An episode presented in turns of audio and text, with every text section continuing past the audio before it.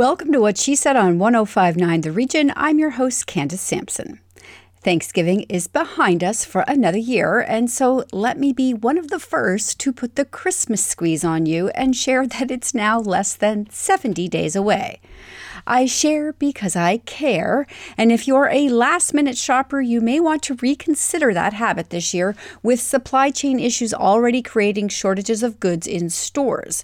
If there was ever a year to plan ahead, this would be it, my friends. Pulling us back to the moment, though, it's still my birthday month, and so I'm continuing with more giveaways over on What She Said Talks Instagram page. So be sure to pop on over for a chance to win a skincare package from Graydon Skincare. But first, you absolutely don't want to miss today's show. My first guest has a massive social media following around the globe and is the author of two best selling books The Vagina Bible and The Menopause Manifesto. Dr. Jen Gunter joins me to discuss why feminism needs to be a part of any discussion we have around menopause, and she shares her thoughts on hormone replacement therapy. RBC She's the Boss this week is talking with Monique Chan from Bruized. Bruized wants to create change within our community, promote low waste living, and inspire healthy discussions about how we as individuals can mitigate food waste in our daily lives. All while you enjoy their delicious 100% plant based products that keep great food out of landfills. Anne Brodie zooms in this week with a very quick wrap up of can't miss movies and shows, plus a quick interview with Rebecca Ferguson and Danny Villeneuve from the much anticipated remake of Dune. Staying healthy is top of mind for all of us right now, so I'm thrilled that New Roots Herbal is joining us for a series of sponsored segments on common health issues women face.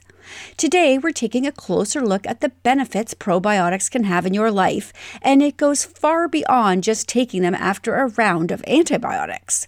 Dr. Darcie Pawlick joins me to share what probiotics are, the many benefits to our microbiome, and what you should look for before you purchase. When Dr. Kristina Dervaitis took a step back from her duties in the delivery room, she didn't realize that an album was about to be born. With all of the raw emotion that accompanies a midlife in transition, Kristina's debut album tells a story of a self discovery that is better late than never. She joins me to discuss why she chased a dream while keeping her day job. Finally, we all have a story to share, but many of us don't know where to start. Tanya Goff is the founder of Storybuilder, a creative writing platform for new and aspiring writers that will help you take your story out of your head and onto the page. It's another full week at What She Said with interviews that empower, educate, and entertain. So let's jump in right now on 1059 The Region.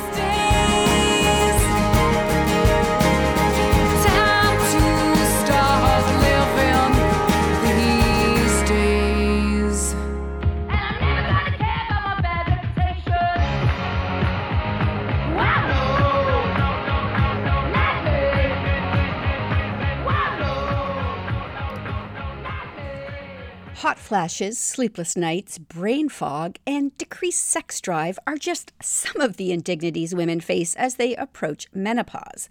But perhaps the worst offense is the lack of education we've had on a period that will encompass a full one third of our lives. That is until now. Dr. Jen Gunter has released the Menopause Manifesto, a follow up to her highly successful The Vagina Bible. Dr. Gunter sat down with me for a 30 minute interview recently to discuss menopause, medical misogyny, and more. Today, I'm sharing the first 10 minutes of that interview here. You can catch the rest on What She Said with Candace Sampson on your favorite podcast provider. Welcome to What She Said, Dr. Gunter. Thank you. Thank you for having me. I have never felt more pressure to deliver for my audience than I do right now. So I'm not even going to take you out for dinner. I'm going to jump right in. All right, let's get to it. Why is feminism such an integral part of the conversation around menopause? Feminism is an important part of the conversation around menopause because, you know, menopause has been weaponized against women since the beginning of time. I mean, it's sort of been uh, viewed as sort of an aging out of relevance, which is, of course, ridiculous because that's a, just a patriarchal notion. But I think this idea that a woman's worth ends with her reproductive capability is, you know, is incredibly patriarchal. And, you know, this a feminist menopause, it doesn't accept, you know, that shoddy hypothesis uh, because one, it's incorrect, but two, it's incredibly damaging. One of the things I loved in the Menopause Manifesto was that you pointed out these differences so clearly. We don't talk about men in the same way as they age uh, and they ha- experience things like erectile dysfunction and and you know uh, you mentioned penis shrinkage which made, made me laugh. Nobody's talking about that. Right exactly. I mean imagine if we spoke about men's bodies in the same way we spoke about women's bodies right? So you know why why do we even have to use the word menopause? I mean it's ridiculous to tie you know a whole description of you know almost half my life to my menstrual period. We don't tie a description of men's lives to their reproductive cycles you know so or their you know their reproduction. Yeah i mean we should say that men are in erectopause when they're in erectile dysfunction. You know i think it's it's just important whenever you hear something you just think to yourself would we speak about a man's body that way you mentioned something just in here you said uh, you know more than half of our life or you know uh, and you talk about this in the book in sort of this pre-menopause menopause post-menopause and i think about i did not know this about menopause. And I feel like I was strangely unprepared for this time in my life, considering how much time it sucks up. So, when should we be teaching this with, you know, when we're teaching about puberty? Should it be later on in the education cycle? The, the, the reality is, women just don't know enough about it. Well, I think that, you know your experience is very common. You're sort of entering into the menopause transition and knowing nothing about it. I mean, imagine if you entered into pregnancy knowing as much about pregnancy as you do about menopause, right? Like you'd be like, why is this thing growing in my belly? What is going on here? So I think we should be teaching about menopause when we teach about puberty. We should be normalizing it because the problem is, is if you don't talk about it early, then the implication is, is that it's bad or it's it's depressing or it's reflecting something that, you know, that makes you of lesser value. And I think it's important that we teach reproductive biology so people don't view this as aging out, but rather the natural process. You know, in the same way puberty is a natural process. It's funny i think back on uh, my my education and it was very much you know here you're going to menstruate and this is what this is going to be like and then you're going to have a baby and this is what this looks like and then that's it. That was it. There was nothing more after that. So right. and that is a result of the patriarchy patriarchy really and what we're teaching in the schools is that there's sort of nothing beyond your childbearing years well, I think it's not even that. I think it's even worse. I think it's basically we don't teach reproductive biology, we teach pregnancy avoidance and pregnancy value. So we say you have to not get pregnant because you have to be a good girl. I mean, that's the implication, right? Is that um, is that if you have sex before marriage, you're a bad girl, and if and but then once you are decide to to be married and have sex, then you know your your job as a breeder and that's it. So I think we, you know, we teach basically, um, you know, a restrictive breeding philosophy. We don't teach reproductive biology, and I think it's really important that we take all those sort of social those harmful social constructs constructs out of it and just teach people how things work. I mean, we should be approaching it the same way we teach driver's ed. I imagine that when you were in medical school and and and learning uh, all of these things, you weren't exactly looking at it through the lens you are now. So, was there a flashpoint or a moment where you went, "Whoa, wait a minute, we're doing this wrong. We have too much medical misogyny, too much, uh, you know, medical mansplaining uh, going on." Was there a moment where you started to see the connections? Well, I, you know, it's always interesting because when you're a doctor, you talk about this all the time. So you're sort of unaware that people like don't really know about menopause because I talk you know talk about menopause with my patients every day, right? So, um, but I I hadn't appreciated that it had the same, I would say, weight or even a greater weight than you know. I was aware of all of the vaginal shame and vulvar shame, uh, but I wasn't aware that menopause really carried that same shame until actually I went on tour for the Vagina Bible And, you know, this was back in the day when you could actually have people come to, you know, book talks and things. Creating a space to talk about the vulva and vagina created a space for people to talk about menopause. You know, people realized it was a safe space. And the questions about menopause just came fast and furious. And, you know, at that point, I was a, you know, a year or so or two years, you know, you know well into my menopause and i was like whoa i i was a bit of a moment for me to realize that actually you know as much you know that that the vulva and the vagina were worthy of shame and the menopause was so awful that it wasn't even worthy of that it was just complete dismissal and so i just thought wow you know i guess that's the next book so when you started experiencing perimenopause symptoms. Uh, did you have moments that surprised you, considering you've literally written the book now on menopause? Like, have you had those moments? The only thing that really took me aback uh, was how a hot flush actually feels. That that your head like it's all in your head like it's in your head. I don't mean like it's in your head you're making it up. Like like the physiologic feeling is so much upper body and it really is like a wave and you're it feels like like there's a heat you know blast coming out of the top of your head. So i was i was unprepared for what that actually felt like. I, I'm I'm nodding my head in agreement here. Um, I was having 20 to 30 hot flashes a day. And in reading your book, you literally mentioned 20 to 30, which made me laugh because that uh, makes me a super flusher, flasher. Yeah, super flusher. Yeah, exactly. And I was struggling with do I take hormones because I was scared to take them mm-hmm. because there is so much um, confusion in and around that. And for me, it just became this point of I need quality of life. I was getting really miserable. So I started mm-hmm. taking estrogen. The hot flashes or flushes or hot bloom, as you called it, uh, mm-hmm. has has um, get become less. But so why, you know, for women who are thinking about hormone replacement therapy, what is sort of the science on that right now? Is is it generally safe? Well, I mean, it's always hard to sort of sum up a, therapy into a you know a, a few lines, but yeah, I would say overall it's a you know it's it's a very safe therapy. The risks are in a very rare and rare range. Um, and you know people look at risk differently. And i always tell people you know you have to look at everything has risk. If you take tylenol you risk uh, there's a small risk of liver injury. If you drive a car there is a risk that you are going to get into an accident no matter how careful you are and so you know when you every time you go to the grocery store do you assess that risk? You just do it because you have to go to the grocery store. You have to get food right? It's important just to explain to people that the risks are there but they're very very low.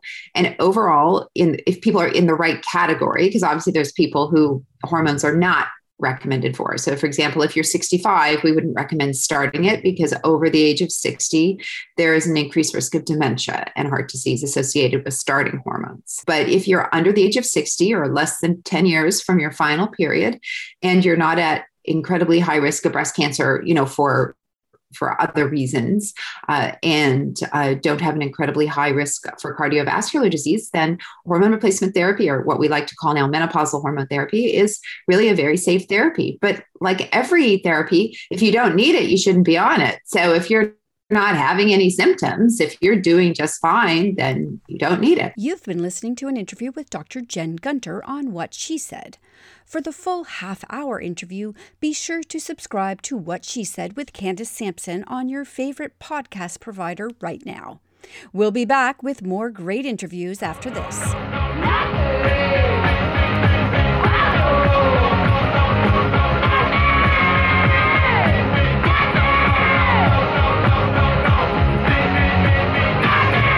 More with Candace Sampson and what she said coming up on 1059 The Region. Welcome back to What She Said with Candace Sampson on 1059 The Region.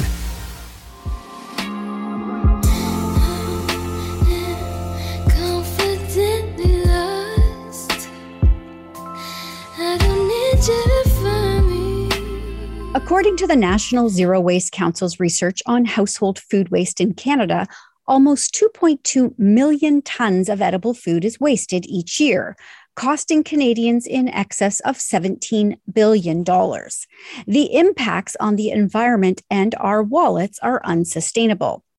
RBC She's the Boss this week is taking a look at Bruized, a Toronto based women run startup on a mission to revolutionize our food systems.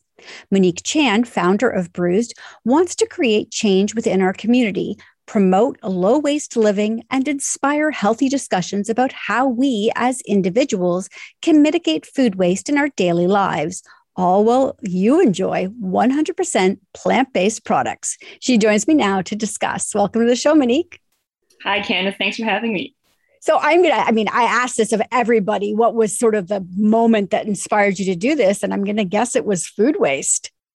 Yeah, for sure. I, I guess the moment that I realized um, I had the power to make a difference was when I was actually working directly in restaurants in, uh, in the city and saw firsthand how much food was being thrown out and also being uh, having a background studying food waste in university i kind of made the connection that something needed to, to be done and um, also having a passion for plant-based cooking i thought that that was kind of like the the birth of Bruized and how everything came together and I think as we're seeing, you know, the cost of meat rising and the cost of groceries, people are really starting to value foods, uh, you know, stretching their dollar as far as they can go, seeing food food waste be eliminated. So tell me about some of the products that you make. Yeah, so our main product is called Pulp Crunch, and it's a high fiber granola topper um, that is made with the base of organic juice pulp that we rescue from a local juice bar. And it's sweetened naturally with ripe bananas that we get from retail stores because there's often um, ripe bananas are one of the highest leftover fruits um, in grocery stores. So we rescue those uh, to act as a natural sweetener. We also incorporate imperfect apples. So apples that are a little too big, too small, or wonky in size uh, from a local farm. And because they are imperfect, they don't usually don't end up meeting market standards. So we rescue those to add a little um, sweetness as well. And it's all dehydrated with nuts, oats, coconut seeds. Uh, so it makes a really great high fiber, gluten free, and plant based snack on the go or to top on your yogurt or for your morning um, rituals. And then we also just recently launched a salted chocolate caramel cookie, which is almost like a mix of a brownie and your favorite morning cookie. And it's what we highlight about it is that it uses whole foods. Um, so there's no refined sugars. Um, it also features imperfect pears that we rescue from a local fruit farmer um, to act as a natural caramel.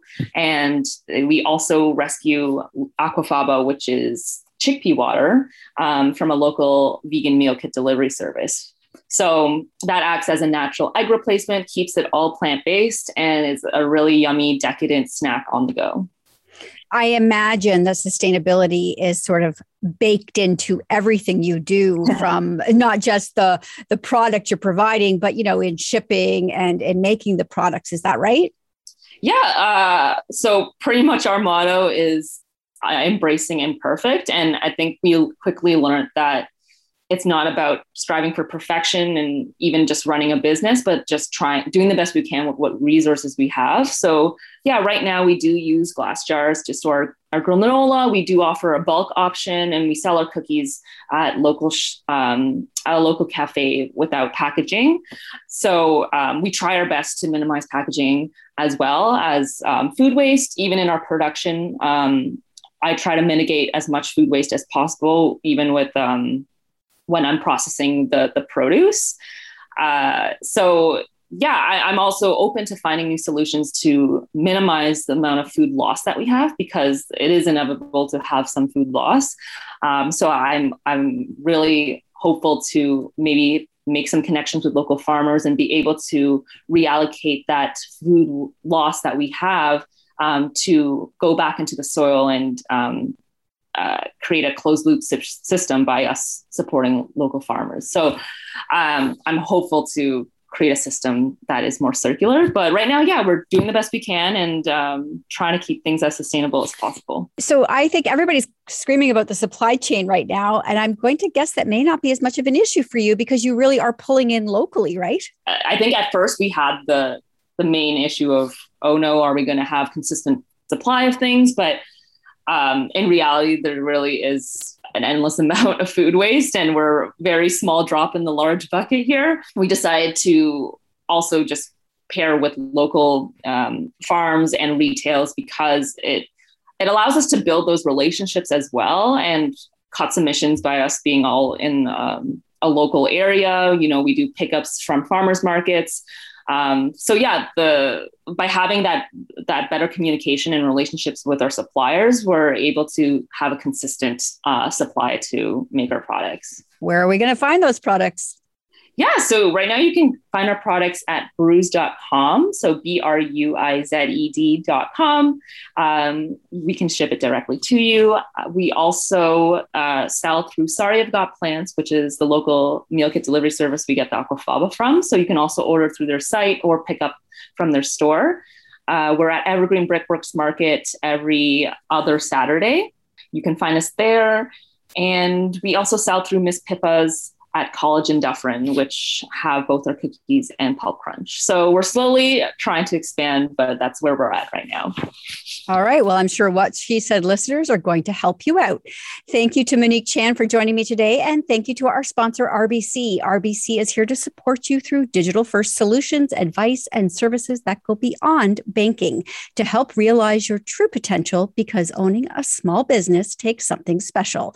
That's why RBC is behind you every step of the way. Visit rbc.com slash business.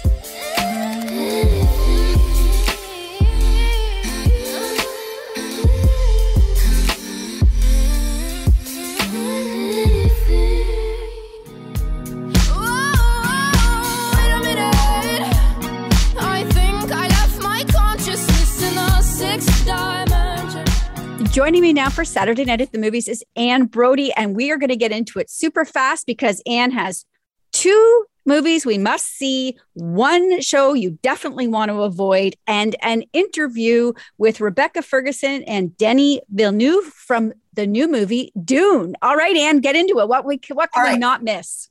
Number one, HBO documentary, Four Hours at the Capitol uh, an update on everything that happened on January 6th. There have been 668 charges since the insurrection and tons of new information. Then we have what, to my mind, is going to figure very well at the Oscars is Mass with Ann Dowd, Martha Plimpton, Jason Isaacs, and Reed Birney. You will not believe this. Four parents uh, talking about a school shooting in a protected environment. Then we have um, introducing Selma Blair. She has MS most incredible, heartrending, and powerful and hopeful documentary on her progress. I want to talk about the one to skip, which is Sex, Love, and Goop on Netflix with Gwyneth Paltrow, which is nothing but a marketing ploy to sell her sex toys. Yeah, we gotta we it, gotta pause on that one for right. a second because I gotta tell you, I watched the trailer and my eyes oh. rolled so far out of my head. You got it, girl. That's it. That's it. So that's a don't. Just don't waste your time on that one, right? All right. Tell us a little bit about Dune before we play the interview. Everyone's waiting for Dune, the second film of the unfilmable Frank Herbert novel. I get to talk to uh, a star, the director, and let's do it. All right, here we go. Here's Anne's interview with Rebecca Ferguson and Danny Villeneuve from Dune. Uh, Denis, you as a filmmaker have a, a very unique visual uh, sense. And, you know, all of us go through life. We're affected by art or by film, by what we see, we absorb it. Can you think of some examples of art or film that have helped shape your visual sense? When I was a kid, I had Aunt, Aunt Huguette that uh, uh, came back home one one one evening and said a friend of mine was about to throw out those three bucks of, of uh, three bucks. They, they, was about to put it in the trash, but I I, uh, I kept them with me and I, I, look inside those bucks. It's for you. And in the in the box, the box were filled with uh, graphic novels novels from from European graphic novels called Métal Hurlant. You know and Pilote uh, Pilote and the metal it was filled with insane uh, uh, imagination coming from great artists like Druillet, Bilal, Moebius, Mézières, Christin, all these artists that uh, uh and uh, so so many of them that uh, at, uh, I was maybe eight or nine years old. It was a total aesthetic shock for me to go through those graphic novels and discover the, the visions of those artists that still today are fueling me and and uh, and uh, uh, they are at the very core of my uh, sci-fi education and i think they are the one who influence most of everybody uh, in uh, today's uh, world and mostly in, in cinema. The, the, these guys were the visual pioneers of modern sci-fi, and I owe them everything. And you know what? When I was in Paris, Had the chance to finally meet two of those masters that went came to the Paris premiere, and I was moved to tears to meet to meet Jean-Pierre Dionnet and Philippe Druillet, who are two of my childhood heroes. You know, these guys are masters. You're working on Dune Part Two and also doing a television adaptation. So you're handing the foreseeable future over to this massive project. Will you ever return to making small, intimate films? That I, I love them so much. Oh, uh, thank you, madam. The, the, the, the thing is, uh, I um, all my movies in a way in my mind are equal. It's just that some of them require more physical energy and and I think that I have this energy now to to uh, tackle bigger bigger challenges. Uh, but uh, definitely one day I might go back to something a, a, bit more intimate. Right now, it's just that I have the resources uh, and to bring some of my dreams that uh, are a bit ambitious, and I have the, the energy. So that's why I'm. Not. So in the upcoming years, that might let's say that my two next I, am just saying this i'm a bit tired my, my, my, two next projects are, are, not very small yeah but it, it, it maybe in the future they will, i would go back in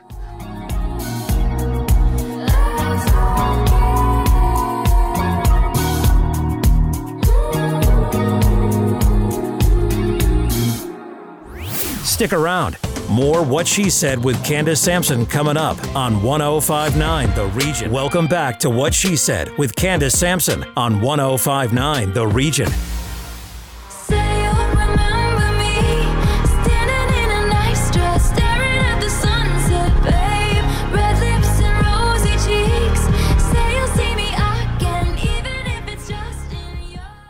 Roots Herbal has partnered with What She Said to open up discussions over the next few months around common health concerns for women. In today's interview, we're taking a closer look at the power of probiotics. Most of us know by now that probiotics should quickly follow any antibiotic treatment, but probiotics benefits extend far beyond that and are vital in keeping our microbiome healthy. What exactly does your microbiome control? For that answer and more on the benefits of probiotics in our life, I'm joined now by Dr. Darcie Pawlick, a naturopathic doctor who has a special interest in diet and lifestyle counseling, botanicals, acupuncture, and nutritional supplementation. Welcome to What She Said, Darcie. Hi there. Thanks for having me. All right, let's get into it. What's the microbiome? So, the microbiome is basically our gut bacteria. And our gut bacteria house about 70 to 80% of our immune system. So when we think of the gut microbiome, we're just thinking of all of our immunity. And it's pretty awesome because what can happen is our gut microbes can basically um, produce substances that inhibit pathogen production. So that's the biggest part of our immune system. And that's why probiotics help so much with colds and flus. And with the gut microbiome, we also think of the digestive tract as our second brain because the most serotonin is produced there in the body. So we know that serotonin is a happy neurotransmitter and that can really help with moods. And then on top of that, the microbiome also helps with the regulation of estrogen in our body, as well as cardiometabolic conditions, um, of course, digestion. So many different functions. So it's not just you know oh like you know antibiotics rip out these these uh, good bacteria and we put them back in. Um, it, it's crucial all of the time to have this healthy gut flora for a variety of reasons. Um, so it's brain health. Um, how about heart health? New studies are looking at the effects on our cardiovascular system, which is incredible. We're seeing lowering of cholesterol with probiotics, lowering of blood pressure with probiotics. We're also even seeing weight loss with probiotics, especially mid abdominal weight. So it's really interesting. Um, some thyroid conditions are being studied for benefit with probiotics as well. And for women specifically, can we talk about the importance of probiotics for women? Yeah, so like I mentioned, um, the gut bacteria will help regulate the amount of estrogen that's around in the body. So, what can happen is if the gut is dysbiotic, meaning there's too much good versus bad bacteria, or there's not a diversity in the gut bacteria, we can end up having estrogen either floating around in too high amounts in the system or not being detoxed properly out of the digestive tract. So, when I think of estrogen dominant symptoms and symptoms that may benefit from probiotic supplementation, I'm thinking of irregular cycles or heavy cycles, acne, um, bloating, PMS, weight gain, those kinds of things. So this is huge. I mean, in, on top of taking, you know, vitamin D daily and you know our vitamin C, pro, probiotics should really be a daily thing. That's right. Yes, it's one of my most commonly prescribed supplements in my practice, and you know, we always want to make sure we're getting the right dosing of probiotics. Usually, I recommend about 10 to 20 billion daily. And I will sometimes go up higher in the 50 billions if needed. And that would be more after antibiotic use, but sometimes for some other conditions as well. And are there natural ways to get uh, more probiotics into our system? Yes, absolutely. So, really, we, when, when I think about getting just probiotics in our system, I think of just a really healthy diet. So, whole foods, meaning that we're not eating too many processed things, we're cooking most of our food from scratch in our kitchens. And really specifically, I like to add in chia seeds or hemp hearts or any of those whole grains like oats, brown rice. And then on top of that, fermented foods, meaning foods that have live bacteria coming in. So those would be like kombucha, yogurt, sauerkraut, miso, tempeh. And the really important thing about these foods is they are not pasteurized. As soon as we pasteurize them, we're killing those live bacteria. Okay, that's good to know. And also, I, I just want to say, uh, as soon as you mentioned really healthy diet, I know you excluded a whole bunch of the population, including myself. Uh, so let's talk about the importance of supplementation. Then, what should we be looking for in that supplement? So, like I mentioned, um, 10 the dosing is key so 10 to 20 billion sometimes 50 billion and you want to have a probiotic that is multi-strain so that means there's at least 7 to 10 different strains of probiotics within that one supplement um, we also want to look for a probiotic that is in the fridge so if the probiotic is not in the fridge what can happen is that the bifidobacteria break down. They're not very shelf stable. So you will see some probiotics that are on the shelf, but what happens is they just put a ton more colony forming units or CFUs in there. And then by the time it gets to you, there's probably very little or none. So the most important thing is definitely look for probiotics in the fridge. And should they is you know how how are how do we get them? Are they in a pill form? Are they liquid? Yeah, so probiotics typically you want to have them in a capsule and you want that capsule to be enteric coated. So enteric coating basically means that that capsule is able to withstand stomach acid. We know that about basically food, it takes about 30 to 60 minutes for food to transition from the stomach into the small intestine. So we need a probiotic capsule that can withstand that pH of one to three, which is in the stomach. And we want that probiotic to be released in the digestive tract, which is a pH of about five. So if we don't have enteric coating, it's just all going to be destroyed in the stomach, and you're not going to get that live bacteria to the digestive tract where it's going to have the response you want. So, what is enteric coating? What is it made of? Like, is it, you know, that it dissolves into our system? It, I'm going to assume it's safe, but what is it made of? Yeah, so some enteric coatings are made of plastic. So, you definitely want to steer clear of those ones. The best ones are usually made of plant fibers, and those are really the cleanest of them. You don't really want to be ingesting plastic, obviously. I'm surprised actually to hear that we even allow that. I'm, I'm shocked. Yeah, it's disappointing. Sometimes supplements aren't regulated as well as they could be. Okay, so let's look at that. Let's talk about that then. So we we walk into a store, and here's what we're looking for. We're looking for probiotics in the fridge, right? 10 to 20 billion yeah. of bacteria. Is that what i'm saying that right?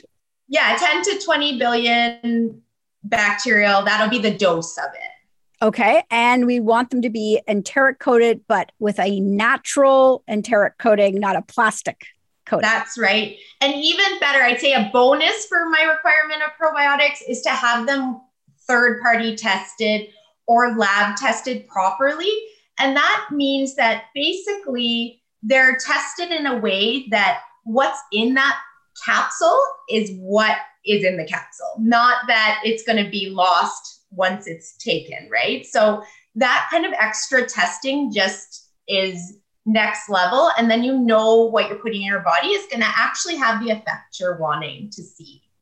Okay, this was incredibly informative. Um, I, I, mean, I have probiotics in my fridge, and I have to tell you, I kind of haven't really been very diligent with them. But now that we're heading into winter, and I, I think I'm going to definitely be adding this with my D uh, daily. Uh, if people want to connect with you, Darcie, where can they find you? Uh, my main clinic is in Kimberley, British Columbia. I'm called Roots to Health Naturopathic Clinic. So you can just give us a Google. Uh, we've got a Facebook and an Instagram. Okay, uh, wonderful. And so, if people want to know more, more about obviously uh, probiotics, they can go to newrootsherbal.com uh, and they have all of their probiotics listed there. And I can tell you that their enteric coating is natural. I know that for sure. so, go check it out. Darcie, thank you so much for joining me. Thank you for having me.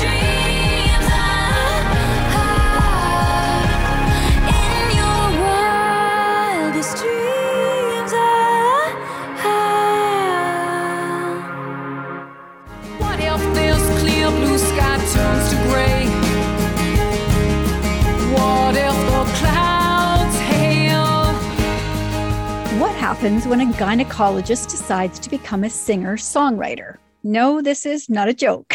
when Dr. Kristina Dervaitis took a step back from her duties in the delivery room, she didn't realize that an album was about to be born.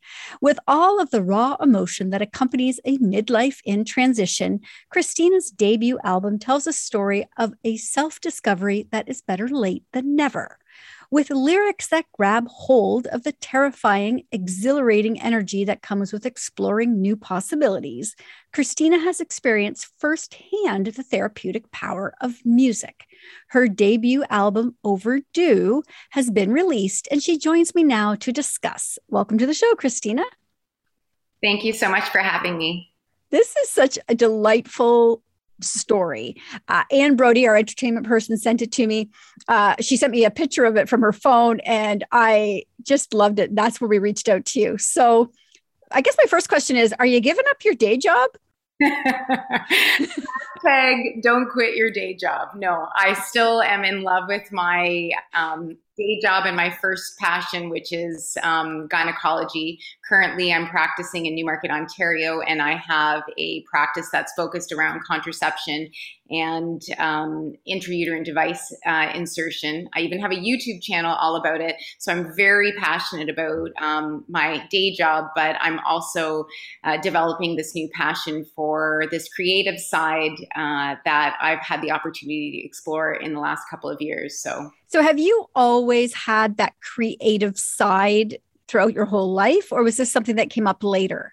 This has been a little bit of a sneak attack on my life, I would say. I always have been passionate about music. I started playing piano at age five, but very much in the traditional sense of Royal Conservatory exams um, and, you know, studying and passing the exams and not really creating music myself. Music then was on hold for a good couple of decades as I studied and went to university and medical school and residency and started my career. Um, and it wasn't until probably about 10 years ago that I decided it was high time that I should have a piano in my home again, um, having invested all that time in my early years. Um, and I also took up guitar in the last 10 years. So um, I rediscovered my passion for music. My husband also is a musician, um, he's a retired OBGYN and a drummer, and he drums on the album. So we both share a passion for music, but it was only in recent years that we really started creating it ourselves. I actually only started writing songs about three years ago and had never really considered myself a singer. I was one of the sort of classic crank up the tunes in the in the car and sing when no one's listening kind of thing um, but it was only in the last few years that i really discovered my voice what led you to want to release an album? I mean, this has gone far beyond a hobby or something you just do in the evenings. At this point, you've you've now released an album. So a pivotal moment for me um, was definitely um, an opportunity that presented itself during the pandemic. I had started releasing, not releasing, but um, putting out there some music on an Instagram feed that I created um, to showcase some of my original songs. And one of my music idols, who I had listened to her music um, on repeat for years, um, her name's Emm Gryner, and she's um, she's a full fledged rock star. She's uh, sung in David Bowie's band. She just recently released a book about um, the healing power of singing. She actually stumbled upon my Instagram account, and through that interaction, I realized that she was offering vocal lessons. I jumped at the opportunity to work with a, an idol, and it was in working with Emm that she started to listen to some of my songs and uh, nudged me, if you will, towards the idea of pursuing this in a more formal sense. So it's funny, people keep saying to me, This is so great that you're pursuing this dream. And it was really buried deep down inside me. And it was only um, in working with Emm and in having some of the space that the pandemic afforded um, that I actually managed to start to explore this in a more serious way. Now, I'm going to ask maybe possibly an offensive question. How old are you? Oh, it's not offensive at all. I'm owning it, baby. Um, I'm 46 years old, um, and not coincidentally, the album was released on my 46th birthday. What better? I keep this was all just a ruse for me to throw myself an epic birthday party um, to do the album release concert. But yeah, so the, the, the story of this album, and of course, I couldn't resist an obstetrical reference with the title being overdue. Um, but the story of this album is um, that it's never too late and better late than never. And I think during the pandemic, we've all had those moments to stop and reflect and realize that life is precious you only live once and all of those i, I hate to call them cliches because i don't think they're really cliches um, in a, a cliche has a derogatory sense. I think they're just like wise words that we should adhere to which is to live our best life. And you know um, i really just had the sense of what do i have to lose? And decided to go for it. So so somebody's listening to this right now. I know they are and in their head they're thinking i could do that so, what are some words of encouragement you would give to somebody? Because you must have had a couple of moments where you questioned yourself and thought, what am I doing? So many moments, like constant imposter syndrome and constantly this this voice in my head thinking like who do you think you are like you've got this great job already like why are you chasing this but um but I, I, think the advice that I would say um, to anyone out there that this is sparking something, um, if there's that little voice in the back of your head, don't ignore it and realize that you know your life doesn't have to be to fit in um, the confines of an of a narrowly defined or um, traditional, if you will, um, definition that we um, we are are humans in a larger sense in that we have so many different aspects of our lives that we can explore. And i think it's unfortunate to narrow ourselves into uh, or pigeonhole ourselves into one definition. And certainly i think i i was guilty of that um, for so many years as a physician. Um, there's a certain you know um, set of expectations around that. And i never really even dreamed of exploring this more creative side um, to my life. So I'd say don't pigeonhole yourself. Don't ignore the the little voices that are nagging in the back of your mind, telling you um, to pursue something. And in my particular case, I'd say um, surround yourself by supportive individuals. Again, really um, working with a coach um, helped me a lot in this endeavor and gave me that little extra nudge of encouragement and confidence to move forward. So all right. Well, Kristina, you are an absolute delight and you're an inspiration for us all right now. So thank you so much for joining me. We opened and closed, we're closing the show today with one of your songs, but I want people to be able to find the whole album, obviously, and find you. So where can they do that? So the album is streaming everywhere on all streaming platforms Spotify, um, Apple Music, iTunes, all the things. Um, if you're having difficulty um, finding it, you can also uh, head to my website, kristinadervaitis.com, and all of the links will be there. All right, wonderful. Thank you so much for joining me today. Thanks so much for having me.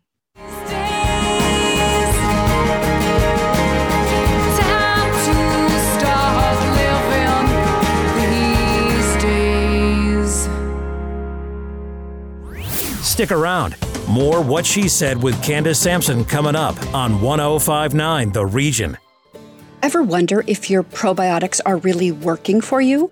To get their full benefits, you need to ensure they are not destroyed by harsh stomach acid. Clinical studies prove that enteric coating guarantees safe intestinal delivery of live, active probiotic cells. New Roots Herbal offers a range of GPS enteric coated probiotics formulated to meet your specific needs. Available exclusively at fine health food stores.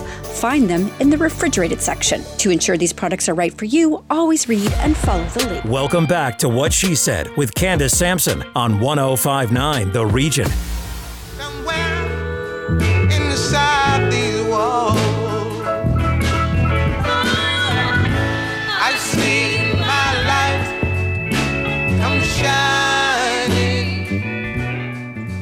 Do you have a novel inside you just waiting to come to life, but you're not sure where to start? Stick around for this next interview because there is a new platform that aims to serve the intermediate and amateur writing community called Storybilder. Tanya Goff is the founder of Storybilder, a creative writing platform for new and aspiring writers. In her imaginary free time, Tanya mm. writes middle grade fantasy fiction and science infused fantasy short stories for adults and joins me now to share how you too can move from reader to author. Welcome to the show, Tanya. Thank you for having me. It's wonderful to be here. This is mm. a very cool concept. And I don't know if it's just because everybody I know seems to be telling me they want to write a book. Um, yeah, I think that's actually true. When I go to uh, meetups or I'm talking to people about what I do, I would say every almost everybody I speak to, either they themselves want to write a book or someone in their family or a friend, uh, and it's an immediate conversation starter for almost everyone that I know. And it's such a daunting process to think about you know, uh, where do I even begin? And, you know, uh, especially if this is not something that you typically do. So, how does Storybilder help uh, amateur writers then start this process and work through to the point of potentially being published? Uh, so uh, there are a lot of writing tools that are already on the market, and uh, part of the problem for me was that uh, they all assume that you already know how to write. So they're organizational tools. They uh, will help you keep track of things, but none of them really help to support the writing process. So I wanted to solve for that. Um, and I've done this in a couple of ways. First of all, there's an underlying education layer that's built into the platform. So when you come into the platform, we give you some an outline that you can choose, or there's a selection of outlines you can use as a baseline, and there's education attached to all of that, which will help you with through prompts uh, understand what what happens in, in each step. Uh, and then as your story starts to evolve and you start to explore, there are a bunch of tools and uh, features that will help you to make decisions about what kind of language to use to describe your characters. And there's also a, a, a library full of characters and maps and outlines from classic literature that you can borrow and do violence to. We encourage you to do that. So uh, borrow Hamlet, turn it in, turn Hamlet into a penguin, throw him into a room with Dracula, who you know it may be a different gender or I, however else you might decide that you want to uh, imagine them. Um, you can mix and match uh, stories. You can have um, different uh, landscapes, and all of those provide you with additional uh, support and uh, starting places that will let you explore and sort of play around with your story and find new ideas.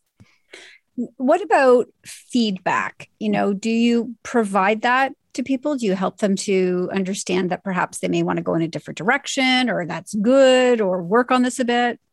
Uh, so a lot of that is going to be self-reported and it's hard baked into the system so as you're building your system you're making decisions about uh, what you're intending to do at, at any given point and you can make um, and you can make selections that uh, if you're in a particular part of your story, if it's uh, you think it's rising action, if you think it's falling action, if you think that you're uh, doing exposition and the starting part of your story, and as you make those choices, uh, we'll actually show you how that relates to the outline that you chose at the beginning of your project.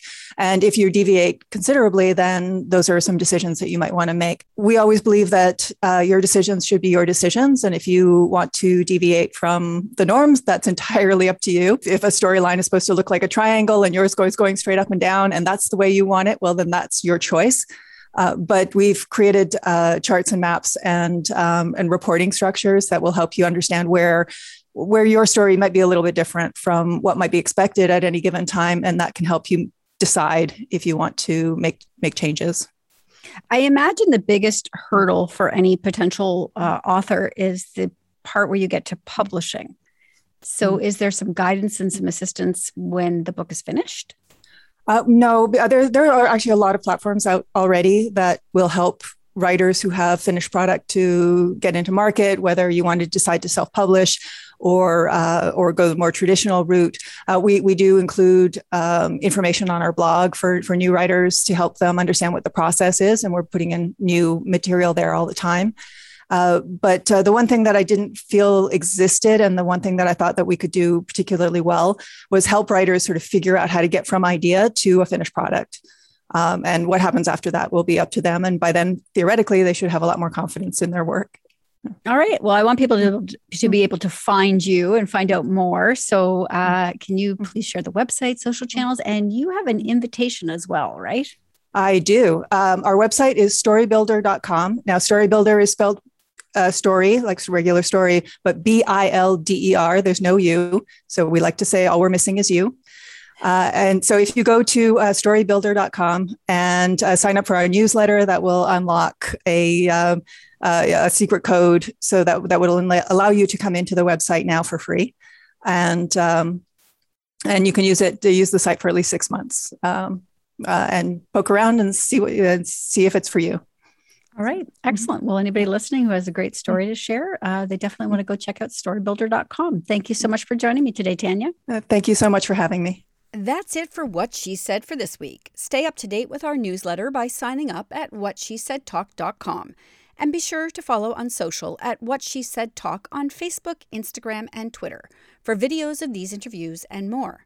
Finally, be sure to subscribe to What She Said with Candace Sampson on Apple and Spotify to re listen to this episode and find full details for all of today's guests. I'll be back next week with more What She Said on 1059 The Region.